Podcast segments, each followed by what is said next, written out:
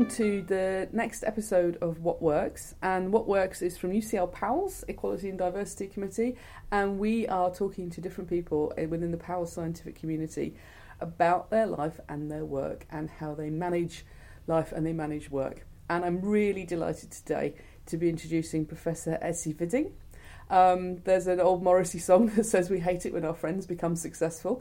But and one of the things that's really, really nice about being in academia is kind of people you bump into at different points in your life. And I remember Essi being a very new person when the ICN first started, and now it's fantastic that she's actually here as one of the more um, established and important academics within UCL, doing really interesting work. So Essi, hello. Hello. Hi. Thank you for having me. Um, I'm really we can take this whichever way you want, but I would be interested in knowing if you can think of anything that you what what first made you is when you were younger what first made you interested in science? Can you remember a time when you thought that's what i'd like to do for a living? Something that kind of caught your interest? Not really. I think i ended up uh, doing psychology half accidentally. Um, i uh, moved to uk i wanted to start an undergrad education. I wasn't quite sure what I wanted to do. I even toyed with the idea of doing architecture. But I also was interested in psychology, um, and I decided to apply for psychology undergrad, knowing very little about what the program actually contained. Um, it was different from what I expected. There was a lot more statistics for starters, uh, which I found I actually quite enjoyed. Um, and instead of just covering clinical psychology type of topics, which I think was my understanding of psychology beforehand, there were also sorts of fascinating research about attention and memory. So I very quickly got hooked, but I sort of mm. meandered into psychology semi accidentally. So I didn't start the course thinking, oh, I want to be a psychologist, yeah. I want to be a scientist. Where did you do psychology? So I did my undergrad at UCL. Oh, wow. Yes. And uh, then thought, somewhat misguidedly, I think, that I might want to go into clinical after the course. Uh, so I applied for a research assistant uh, position at the Institute of Cognitive uh, Neuroscience with James Blair and Uta Frith, which is, I think, when we first met. Yeah. And um, after doing this job for two years, I thought, oh, research is much more fascinating. So then I applied for a PhD program mm. in King's College London they had just started a new program combining social, genetic, and developmental psychiatry. So I thought this was very interesting, bringing lots of different strands of research together. It was a four year MRC program. I got on it um, and I did my PhD there with Francesca Happé and then did a postdoc there with Robert Plomin. And then I came back to UCL and I've been here ever since. Fantastic. And the, the, can we just go a little bit deeper? So, the research that you were doing when you were working with James that was pretty full on, wasn't it? I can because I remember that James wasn't James Blair wasn't here at the ICN all that long. Uh, he got got whipped off to America quite quickly, but it was the first sort of research I'd come across looking at psychopathy from a kind of cognitive neuroscience background. Yes, so we we went to prisons and special hospitals and collected data on murderers. Um, and essentially, we were interested in whether there was a difference between those who had psychopathy and those who didn't in how they process uh, emotions and uh, their, in their attention to emotions. And essentially, I spent two years traveling to various prisons collecting data from people who had killed somebody. So that's that can't have been I can't have been easy. It must have been literally been quite hard work. I mean, any kind of testing that takes you around the country testing is already quite hard work, but the actual I mean going into prisons and that that, that you were. I think um, to start with, it seemed quite heavy, and I remember the first ever testing session I had was with somebody who was sitting a long sentence for murdering somebody, and I couldn't get the skin conductance equipment to work, um, and I was faffing around with the little. Uh, sensors that you were meant to put on the fingers and computer and trying to get it to record and it just wasn't coming up.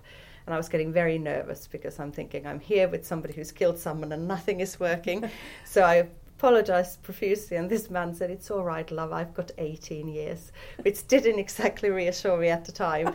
Um, but after that first slightly tricky session, it became more routine. And actually, by the end of it, the most tricky part was the travel and lugging the heavy equipment. Yeah. Um, the testing became very routine. I mean, these were interesting characters, Yeah. but actually, uh, some of them could also be quite dull. And if I had had a heavy lunch, I was liable to nearly falling asleep during testing sessions. So Yeah. the, the sort of being in a novel situation and, and it being uh, slightly odd sitting in a room with somebody who who has been very violent, that sort of wears off very quickly. And they have no reason to be unpleasant to you.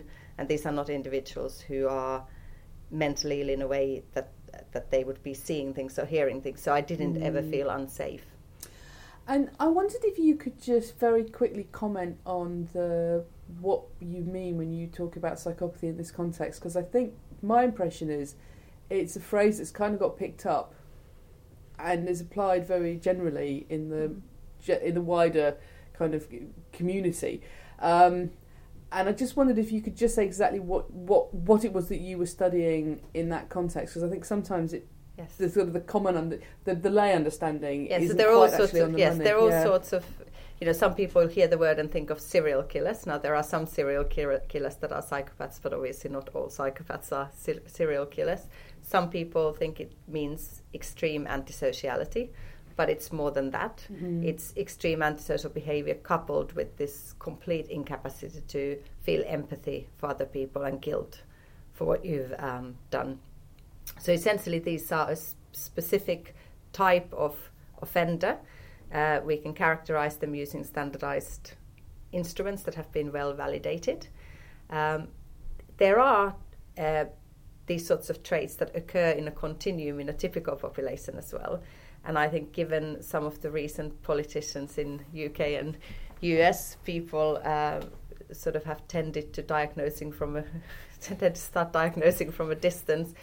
And certainly, we have we can see people in public domain who have higher levels of these sorts of uh, features, who have manifest lack of empathy, who have manifest lack of guilt, who are happy to manipulate and con other people.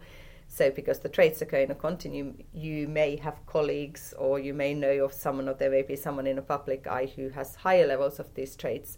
But in order for you to have a diagnosis of criminal psychopathy, you have to have behavioral problems that started very early in life. Mm. Uh, you have to have this profound lack of empathy and guilt that has manifested across different situations for a long period of time. You have to have quite a prolific criminal record. So it's the offending really is the thing that makes a difference here. You're seeing people who from the outset, you know, have always been behaving in a way that's taken them, you know, it's called conduct disorders. The that's not conduct disorder isn't an abstract diagnosis, is it? Means you've done things that you are mean it means to have done things, and it's not really the offending that makes the difference because there are other people who offend and who don't have the psychopathic features, but it's the combination of of the two things Yeah. that would get you a diagnosis of psychopathy. Now we might argue that somebody who has very high levels of uh, mercenary behavior, who doesn't empathize with others, who doesn't have any guilt, and who manages to stay on the right side of the law is still antisocial and Mm. unpleasant, just not in a way that gets them convicted. So, in a way, you might want to call them a psychopath, but you would be on a thin ground in terms of actually diagnosing them if they don't have the prolific criminal record. I understand. Thank you, thank you. And what was it like doing the PhD at King's, having been at UCL? I really enjoyed it. It was a great uh, setup where you had people from lots of different research traditions. So I got exposed to behavior genetic research. I got exposed to really good developmental research, Mm. um, and some neuroscience and, and cognitive research as well. And people were really trying to think how to bring the different methods together in order to triangulate on understanding a problem. And I really liked that. I thought that no single me- method on its own uh, is going to give you all the answers, particularly when we think about really complex clinical problems. Mm. So I, I, I thought that was an excellent program. Uh, it's still ongoing, and I think it's produced lots of brilliant discoveries and brilliant scientists, which Yeah. I think is a testament to the approach and it working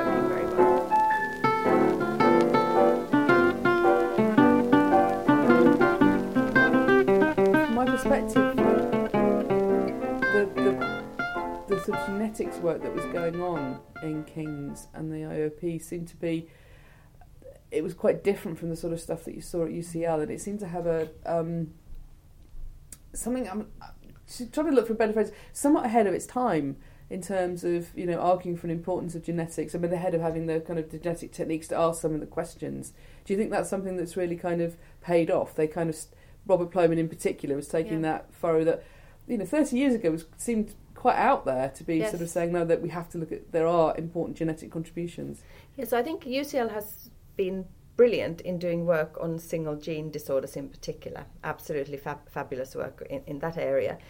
The work at King's was more focusing on what we call polygenic traits. So, traits for which there isn't a single gene that influences the outcome, but instead we think we're talking about multiple genes that each mm. increase the risk a little bit in combination with um, environmental factors. Mm. So the studies that were set up at King's were really set up to understand this common variation, uh, this slightly increased risk due to genetics, how that might interplay with environmental factors. And some of the really cool novel research was uh, that was taking place There was demonstrating that actually many of the social environmental factors um, that we study actually have a genetic component, which, mm if you mm. think about it, isn't surprising because you have two or more people in a social interaction, and each of these people brings their genetic traits and dispositions to this interaction, which can then be interpreted in multiple ways depending on, mm. you know, how you how you are biased to perceiving the situation. And I think that the work they do there is really, really neat and important. Mm. And I think what we uh, we have a, as a sort of a strong suit in UCL is our extremely strong cognitive neuroscience. And I, my sort of dream is to try and get these two areas of research coming together to better understand how individuals essentially yeah. are active creators of their own social environments. Yeah, yeah. The whole thing is not like two abstract things being added together, is it? You're no. actually the...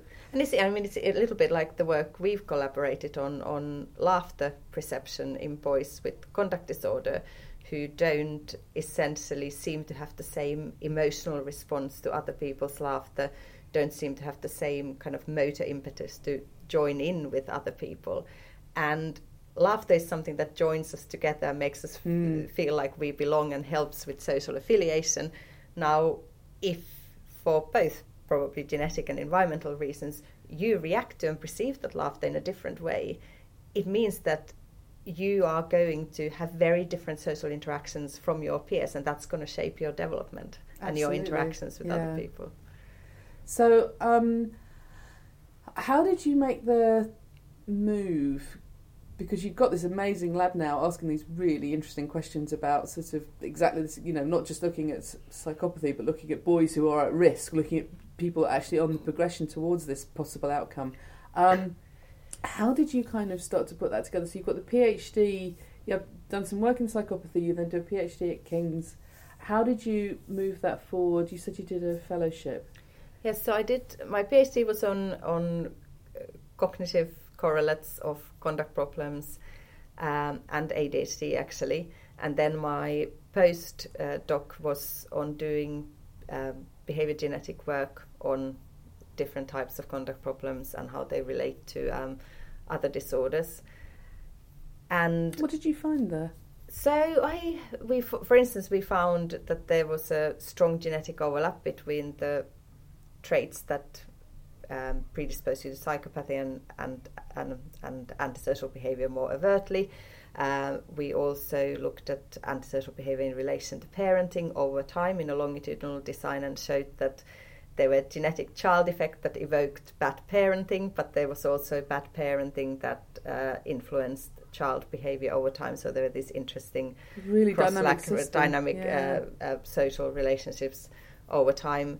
Uh, some later work we did looking at genetic contributions to autism and risk for psychopathy, and we found that although both conditions are very strongly heritable, there's hardly any genetic overlap. So that's very interesting um, because mm. it suggests that even though both disorders are characterized by social difficulties, the origins of those social difficulties is, is very different. We already knew from earlier work that the neurocognitive presentation was very different. So those yeah. on the autism spectrum have difficulty in understanding other minds, but they can feel or resonate with other people's feelings, and individuals at risk for psychopathy are exactly the opposite. They can understand what someone is thinking, but they don't resonate with their feelings, which mm. in fact makes you a very good manipulator of other people. so that was the sort of work that we were doing early on, and then a position came up at UCL that I applied for and got um, after my ESRC sort of postdoc fellowship, and I've been here ever since. What was it like coming back? It was a bit odd, and I, I, I still go to um, staff meetings with some people who taught me on my undergrad and feel like I should not be there. I get that because I did my PhD here, you know, 20 million years ago, and I've, I can not get quite get past that. There are still people who interviewed me or supervised me, and I'm like, yes. this, is, this is just strange. But they've all been very lovely. So the feeling is my feeling of imposter yes, and it's yes. not because these people have in any way made me feel unwelcome. No, absolutely. So did you come back as a lecturer? I came back as a lecturer, and interestingly, Eamon McCrory, who had been at ICN at the same time as myself, he had done his PhD with Uta Frith, had gone on to do clinical training and had also come back to UCL as a new lecturer. And we were good friends and we talked about our respective research interests, realized mm. there was mm. quite a lot of overlap. Uh, he wanted to understand the impact of childhood maltreatment on cognitive development. Of course, a lot of kids with conduct problems have these sorts of experiences. I was interested in understanding the gene environment interplay. Mm. Um, and we started talking. We ended up writing two grants. We got them both, and sort of almost by accident ended up setting up a research group together, which we've run together since 2006.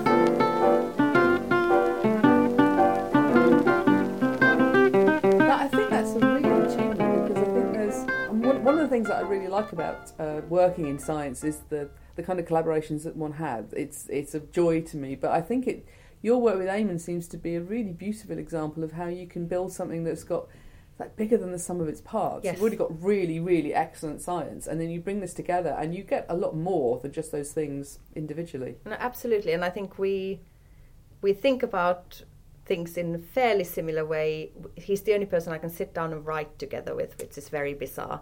Yeah. Um, and we work in the same pace we get each other, but at the same time, we bring different things to the table as yeah. well. I've got a stronger grounding on the kind of genetics and, and biological side. He's a clinician, he's got excellent understanding of the social environment, and yeah. I think that we can really feed into each other's work that way. That's amazing. And Oh, and it's also extremely positive. So I've just got two quick questions I'd like to pick up on that I hadn't thought about before. But first of all, um, h- how do you how do you find writing together? Because one of my favourite things are the people I can sit down with and write a paper with, and as you say, it's not very many people. No. How how do you find actually managing that? Is it a, is it a thing that you can kind of make time for? How do you? No. So we we make we have a half a day a week at least, which is pretty much sacrosanct, where we don't book any meetings yeah. and we sit down in front of computer and we write whichever you know someone we've got a grant going on or paper going on and uh, we divide the time very mm. equitably with each of our priorities. And because we think at the same speed and we write in a very similar way, we often sort of find that we're trying to find the right sentence and then we come up with the same sentence at the same time. Yeah. Or the other person says something and the other person thinks, nah, it's not quite right, it's not quite sharp enough. And we're quite brutal, yeah. uh, but in a nice way, and yeah. neither of us is very sensitive. So it works really swiftly, and yeah. actually we write quicker together than we would write separately. So that's brilliant. And more generally, how do you, how, like any relationship, you know, emotional relationships as well. It's you don't take these things for granted. You work at a collaboration. Mm-hmm. What do you, what do you do to keep it working? Well, I think we are bizarrely lucky in that I think we're genuinely the people who annoy each other the least in the world. I mean, he annoys me a lot less than my husband does. It probably helps that I don't have to live with him. and he says the same thing, in, in, you know, um, in relation to me and, and, his own husband. I call him my scientific husband, and yeah. I have his husband's permission to do so. Um, but we, we genuinely have not had many disagreements over the years. And the few that we have had, we have been able to sort out immediately upfront, and I think it's been quite easy because both of us value to collaboration. So when we've discussed the disagreement, our I think the primary anxiety is that it doesn't sabotage a really good yeah. working relationship. So it has actually been really easy to mm. hash out, and we've got different I think we have some different temperamental qualities which also uh, help. Uh, Eamon is a lot more considered and um, has probably a bigger frontal lobe when it comes to blurting things out, um, but it's maybe sometimes a bit cautious. I he he can rein me back when I need mm. to be reined back, and I can sometimes push him out there a little bit when he needs it. And I think it seems to work quite well. It's brilliant. And the can you just? I mean, obviously you've got a huge amount going on, but so you you you've kind of got this very interesting research program where you're looking at development. Is that fair yes. to say? And resilience. You could explain a bit yeah, more about that. So we're looking at both uh, psychiatric risk and also resilience um, in the face of biological vulnerabilities and also mm. environmental vulnerabilities. So we've got essentially two strands of research in the group.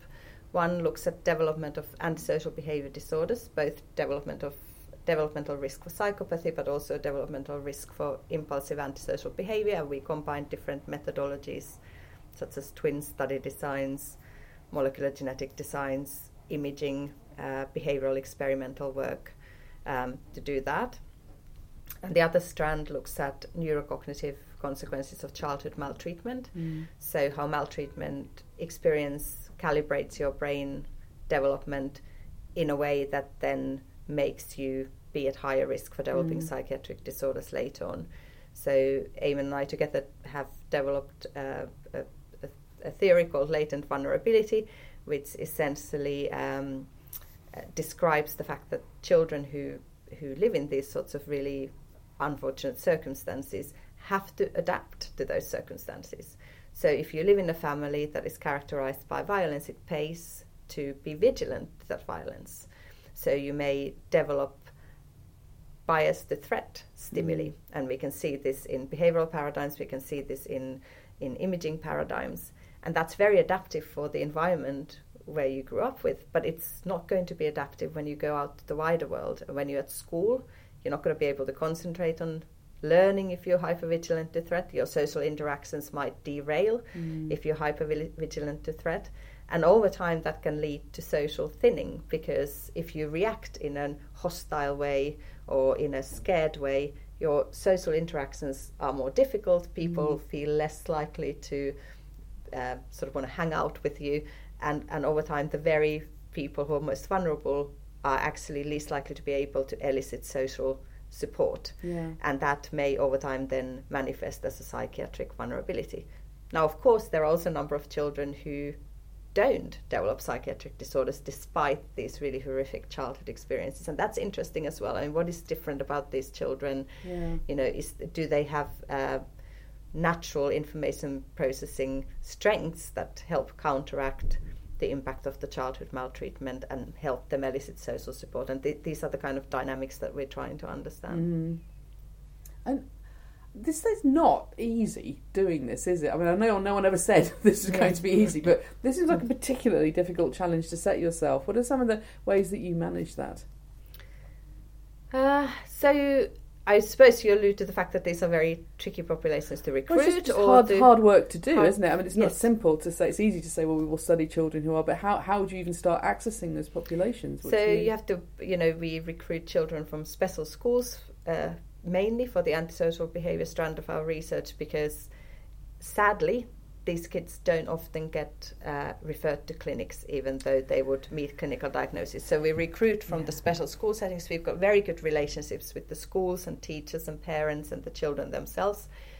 So that's helpful. And for the maltreatment strand of research, uh, Eamon has done amazing work, essentially getting social services on board. So we've got independent records of the maltreatment mm. history rather than relying on self-report but it is slow, slow work, and we've yeah. got a really amazing team of people who work very hard and go to coffee mornings with social workers and yeah. and uh, make sure that if the families need accompanying to testing session, they will go and pick them up. And it is very, very, very slow going yeah. collecting the data. It's not like um, you know collecting data for 35 undergrads, which you can do in a week if you're lucky. No, and I guess when you get families in for testing, you can't.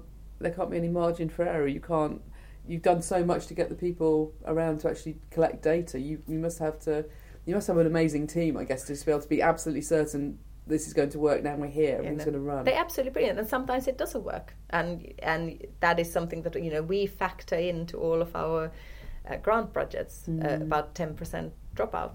Just you know, people don't turn up Yep. because I don't know. Someone was arrested for knife crime that morning, so now they can't come to the testing session, and you you just have to anticipate that. Yeah. And how do you find um because it's di- I love psychology. I love working in psychology, but it can be difficult sometimes to actually um, get psychologists to engage with some with, with complex issues. You know, multifactorial. Yeah. Are you are you, fi- I mean, are you finding it? Uh, oh, we're going to have to edit out my incredible inability to ask this question, but the um, how do you find actually taking these papers through to publication? Because this it's a complex story, and Yes. sometimes people want things to be simple, and they're not. Yes. Well, I think the um, I, I I think the community who work on the same issues, if you go to more specialist journals, knows the issues, Yeah. and as long as you discuss them in a balanced way and you don't try to overclaim, I think our overall understanding of it. I think the trickier bit is sometimes if you submit to more general science journals, to how to communicate it in a way that Mm. you have a story that is easy for general science audience to digest, but which doesn't Yeah. oversimplify things. So that that can be That's a challenge. tricky. And I think I've also found it sometimes tricky collaborating with colleagues who do research on healthy adults who might have some interesting paradigms, and you then work on translating the paradigms for children. And the colleagues say, well, you know, we absolutely need 45 minutes of data collection. You just think, well, you might need it, but you won't get it from these children. It won't be any good. So you need to try and get as much signal as Yeah. you can from a par- paradigm that is usually maximum 15 minutes because otherwise you've lost your participants. Yeah. And if you only collect data on that very unrepresentative group who can sit through a 45 minute experience, experiment, you will Mm. not get data that is representative of the population that you try to understand. Yeah. And something else uh, before we move on that I was I was struck by going to a talk years ago by a speech and language therapists who worked at um, uh, Surrey University, and she was working with offenders, looking at their young offenders, first time young offenders, looking at their uh, communication skills and finding phenomenal levels of undiagnosed uh, communication Absolutely, problems. And but she was finding it then very hard to get her work funded because it wasn't seen as a clinical problem. And she was saying of these, and they're mostly boys. If they get picked up when they're in primary school, then there's a chance they will have some access Yes. to some kind of therapy. It tends to be treated as a conduct problem once you're in secondary school, and you Yes. are directed via, let's say, a different route. Are you finding that? Because you seem to be really challenging this. Well, I do think it's it's objectively hard to get this sort of work uh, funded. Mm. Uh, MQ, um, which is the mental health charity, published a report on funding that has gone to mental health research, which is hugely lacking behind any other kind of health research. But then it broke down the funding within the mental health research. And conduct disorder, I think, got something like 2% of the pie. Mm-hmm. And this is one of the most common reasons for referral for child and adolescent mental health services. We've got an enormous cost burden of offending. Uh, so this is not a minor problem, No. um, but it is underfunded given the scale of the problem. So I don't think that that colleague was wrong in their perception. Yeah. And it's often very hard to situate uh, the funding. You also get people concerned about stigmatizing children, which is something that I have very little patience for because I'm thinking that's an easy sort of concern to lob off when you sit in the comfort of your own armchair and you don't have to work with these children day in, Yeah. day out. It's a reason not to do anything, isn't it? It is, Yeah. and but actually, if we want to help these children, we do have to be able to define a condition. You, obviously, you have to do things sensitively. You don't give feedback on individual children Yeah. to settings where you don't know what is going to be done about the feedback. But at the same time, this idea that you shouldn't do research in order not to stigmatize people, I think is a. I, I feel it's a huge cop out that is actually failing these really vulnerable children Yeah. and their families. Yeah. Well, congratulations because it's an amazing set of work, an amazing body of work, and uh, I'm really thrilled to hear that it's built on such a strong kind of collaborative program. It's brilliant. Can we talk a bit about the other side of life, which is everything else that's also going on? Um, so you have you, you mentioned your husband. Who is very lovely, even though he annoys me more than Eamon. I mean, partly because I have to live together with him and Yes. take the trash out with him and all the rest of it, which I don't have to do with Eamon. So how um you know if you're comfortable talking about it, when did you get married? So I got married in 2006, um, and our first child, Ava, was born in 2007. Where were you in your career then? So I was still a lecturer, but I submitted my promotion application from maternity leave, and I was promoted to reader a year after Ava was born. Um, simply because that's how the promotion cycle takes. So I submitted the materials, I think, literally a few months after she was born, and then that promotion came through. Milo was born in 2010, uh, and he was born two months prematurely with a huge tumour. So he's a great Ormond Street baby, and he's another one who coincides with promotion application going in a few months later, and um, and also I also got that promotion. So UCL has been very very good to me and very supportive, um, and I have got another half who is actually incredibly hands-on. So we definitely do childcare um, as a properly divided uh, task.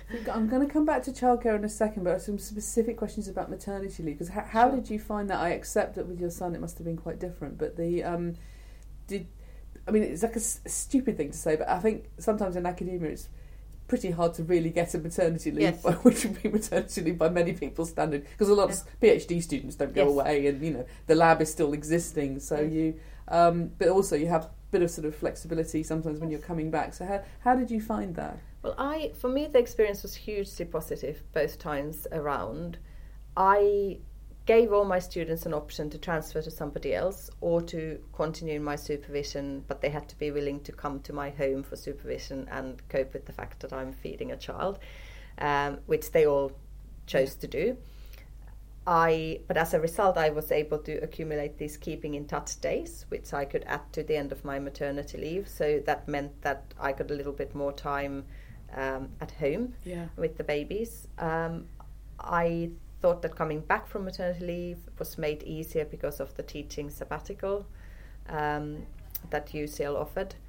So, on the whole, I felt hugely supported, and particularly with my son, because I, of course, had to start my maternity leave uh, nearly two months before I had anticipated, and Mm. colleagues were incredibly supportive and rallied around and came and saw us when we were at Great Ormond Street and and took over duties that sort of fell into their lap earlier than they expected, and I was never made to feel that there was anything I needed to worry about. Mm. Um, if anything, I was sort of told to keep away, and people would sort it out for me. So I, I had a very positive experience both times Yeah. around.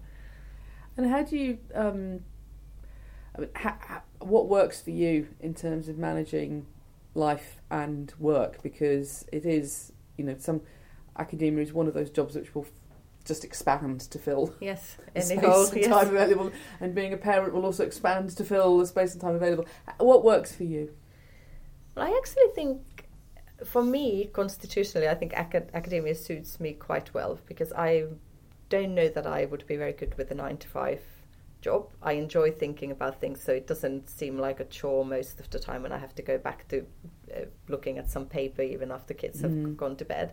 And I think that the flexibility that the academia affords in terms of you can go and see that Christmas pay without having to necessarily make arrangements three weeks in advance as long as you know you're not reneging on your teaching and administrative commitments. I think that flexibility has worked out really well for me. Yeah, Um, I'm also lucky in that my husband can work flexibly. So between both of us being able to be flexible and also outsourcing a bunch of the childcare, we've managed to do it reasonably well Yeah. and with some resemblance of sanity, particularly when the kids were small, even though neither of us has parents living close by. Mm.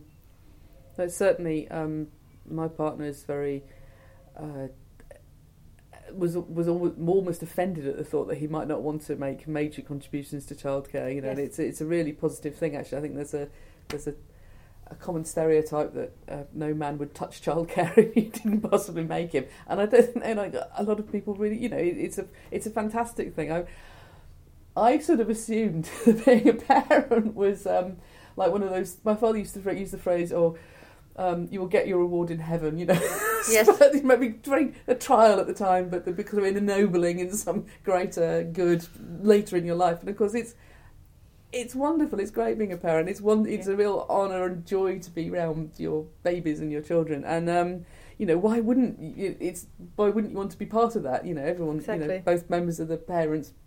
God willing, they're both around. Is it's a it's a joy. It's a wonderful thing. So it's a really you know it's always been positive experience for me. The kind of you know, dealing with childcare is a thing you need to think about, but actually, it, in and of itself, it's it's yeah. a good thing. And I I mean I I think um, I I found them surprisingly interesting when they were small because I've never been a big baby person. But once they're your own, they're surprisingly interesting.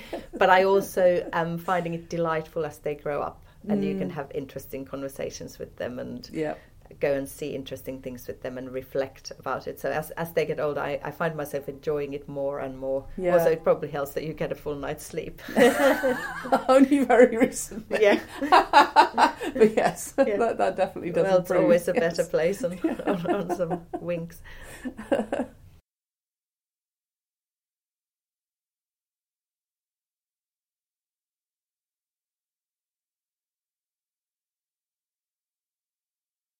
Is is there anything else that you'd like to say about being a working parent? You don't have to. You've said loads, but if there's anything else you'd like to add? I think, I mean, one thing that I always tell junior people in my group who haven't had children yet is to really, really think about before having the children. Think about how they're gonna make the childcare as equitable as possible. And what really concerns me more often in relation to young women than young men is that there seems to be this inherent assumption that the woman will cut, cut back on their work. And no one, despite their multiple degrees and PhDs, seems to think about the impact of that on their pensions, yeah. on their career progression, on the dynamics of their relationship, particularly in a kind of demographic that we are in, where people are highly educated, and you often mm. get together with somebody because that person is very interesting, and you have you're interested in what they do, they're interested in what you do. What's going to happen if one of you scales back hugely? Yeah. and the other one just keeps going ahead with always having a priority. I think that that can have a really, really toxic impact on the couple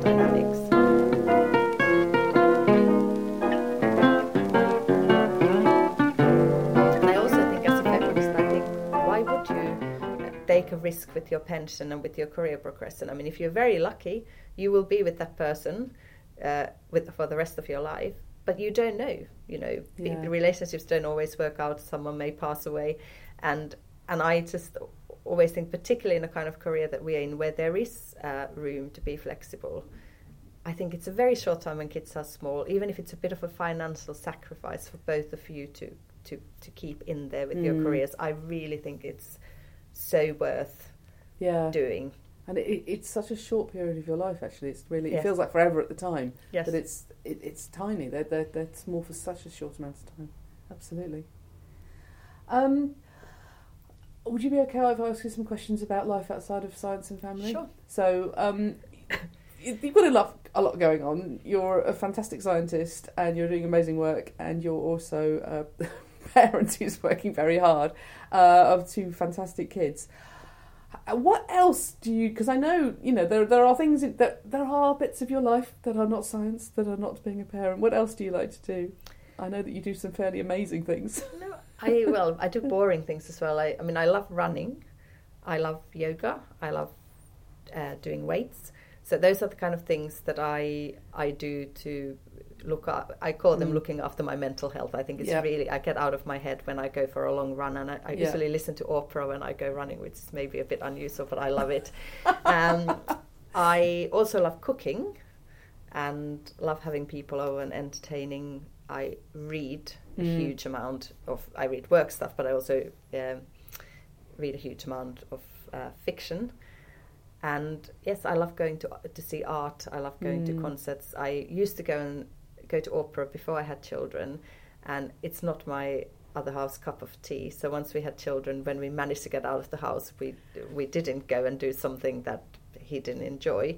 But then um, a few years ago, I thought, well, I can go on my own, Yeah. especially now that the children are a bit older. So I've been going to opera on my own quite a lot, which I actually prefer. It's something that we did. Um, we did a thing on voices a couple of years ago at the Royal Society, and part of that we were scanning, doing dynamic imaging with pe- different sorts of voice artists. And someone I, I've known for years who does opera singing, um, I'd never really heard her sing, and she just stood at one side of the Putney uh, opera, so not opera, but the Putney operating suite. Phonological error there. Yeah. Um, and started singing, and it was absolutely extraordinary. It was just the the, the sheer scale of the sound she Yes. was making, and it was an absolutely beautiful sound, but it was also almost totally overwhelming. Yes. Just uh, issuing forth from someone you've known for years. She, she just starts doing it With this It's huge incredible, voice, yeah. Yeah, it's like some incredible. But it's an it inst- it's an instrument. It's not a. It, yeah. it- and this is, I think, when, when people say it sounds so weird, it's weird singing. I'm thinking, well, it's it's an instrument. Yeah. You know, you have to think of it as another instrument. Absolutely, the the instrument, the, for the, Yes. the only one, the only instrument that can die. Yes. someone pointed out to me, it's quite extraordinary. Um, I and I just to second what you say, I, I, I mean, I the only um, kind of wisdom that's come to me with age is that it's really worth making time in the day to do the things that will make you feel better. And I do, I, mean, I get up horribly early in the morning just so I can get some exercise because everything will be better. The Every- whole day will be better. I would enjoy staying in bed for another hour, but I would feel better, and the whole day will be better if I get up and do. yeah, no, I got up early this morning and went to the gym Yeah. for half an hour, and I'll do it even if I just have 20 minutes to go Yes. for a run. uh, It's still better than, They're than not. nothing. And and I another thing again, I think this is the when you get to a certain age, yeah, uh, some bit of wisdom, which is that if you just focus on one thing, lovely as your your science might be, um, you will get the inevitable rejections, and they are so much harder to take if that's the only thing you're doing because your whole identity is bound up uh, Mm. in the in the work. And of course, a lot of our identity is bound up on the work, much more so than for most people, because it's fascinating and it's interesting and it's something that uh, we're hugely motivated and to do. yours. It's your thing. It's You our thing, it, yeah. exactly. But at the same time, I think it's so important to have those things the friends, the family, the Yeah. activities outside the work, because when the inevitable unfair paper or grant rejections come, Yeah. you are much less likely to be crushed by it. And you, you can sort of go and you take a deep breath, get a little bit angry, uh, rewrite it, or or forget about it. I um, I, someone on Twitter was being very rude about one of my papers a couple of years ago, and um, I was on holiday, and he starts in these things, and I was standing in a queue for lunch with my family, and I saw a couple of ding ding, and I replied, and then Tom went, "Oh God, what's going on?" And I said, "Oh, sorry." Then I thought, you know what, I'm on holiday, so I just blocked him. And I don't, do you know what? I don't have to. This is this is great. It wasn't a particularly good criticism of my work anyway. So, and really, what what matters more? than And- this and- being here now matters more. Exactly. These are the good days. You know, this, I'm not going to be on my deathbed saying, "I really wish I'd replied to that tweet. Quite. Wish I'd sent that down burning." You know, no, exactly. So it's and had I not been with my family, if I didn't have that, that had, that had me what was going on, I would have just got caught up in a row. You, would know, have gotten and- to yeah. sucked into the hole. And of Yeah. course, in, in Twitter, there seemed to be. I mean, I was on Twitter and I left because, not because I had any hugely negative personal experience, but I, to me, on balance, there were more negative things that I was witnessing than positive things. And there were lots of positive things, but I, but I haven't really, I personally haven't really missed it. I have missed your tweets. Well, And I would others. imagine that's true for most people. But I, but I get some yeah. of some of that on Facebook, Yeah. so that I'm not. It's not complete cold turkey. No, it's true, I, and I do sometimes. I think there's legitimate questions to ask about the the sort of emotional feelings that you are left with having had these sorts of engagements. It is mostly. I mean, I've the only way that I've I've stopped caring a lot less about what happens on Twitter, and I just do what I want to do on Twitter. And I, I see something stupid, you know what? Fine, go and be stupid. I don't care. You know, Yes. that's not why I'm here, and it does make it more manageable. But you're right. The, the, the tone of it going on around you sometimes like you're I, I do, a quiet I do sometimes drink, think that it, it has sort of unearthed the worst things about the humanity. I, I think that we may be learning an important lesson that actually, although it's great to have all these conversations you can eavesdrop, eavesdrop onto, it's not a good thing. It's no one's benefiting from it. It's not good for us in the long term. So, Essi, is there anything else that you'd like to add? Anything else that you? Oh, one last thing. I just really quickly wanted to ask you. We just zip past this right at the start. Of course, you are Finnish. I am. You are Finnish. How do you find it being in UK academia, and are you ever tempted to to try a life in Scandinavia, which has many many advantages? Um, I I have found it quite nice in the UK academia. I think um, it's taken me some time to learn to moderate my directness in some occasions, and I'm probably my most of my colleagues would say, and you're not doing it that successfully. Um, but on the whole, I mean, I, I like the British academia. I think it's a fairly egalitarian system compared to a lot of other academic setups. Um, the hierarchy is a lot more flat than when you go to Mm. continental Europe, and I like that. I think that's healthy and it's it's good. I think there's a real culture of looking after uh, early career researchers here, which is much better than again it's in most places in continental Europe. Mm. Um, and I think there's a great tradition of sort of debating things and doing it in a quite a robust but civil way, which, I, which I also like. Um, I miss Finland um, on occasion, but I also miss England when I go home home to Finland. So there are good bits in both places, and I don't think I would want to be an academic in Finland. Uh, it's a much smaller setting, um, so you'd be a kind of a big fish in a small pond, which I'm not Mm. sure would be as healthy as being a smaller fish in a bigger pond. Um, and also the academia there is a lot lot more hierarchical. It's the research is less well joined together, and and Mm. although there are some uh, sort of pockets of excellence, it's not Oh, overall yes. as Yeah. thriving as as it is here in in my area of research in particular. So I'm not really tempted to go and Mm. work there, but I do like going home on Yes, I- holidays. The, the occasions I get to go, it's absolutely delightful country. That was the, Yes. I, and I once saw an elk. Was on your run. on my run. Yeah, everyone said, "Oh my god, you didn't try and talk to it, did you?" No. Apparently, apparently they're not all that friendly. No, they're not very friendly. They're quite large. Close shave there. Thank you very much, Essi. That was Thank really, you. really helpful. Thank you. I'm fascinating. Thank That's you so great. much. Thanks. Thank you. Thank you. Thanks for listening. This has been What Works. My name is Sophie Scott.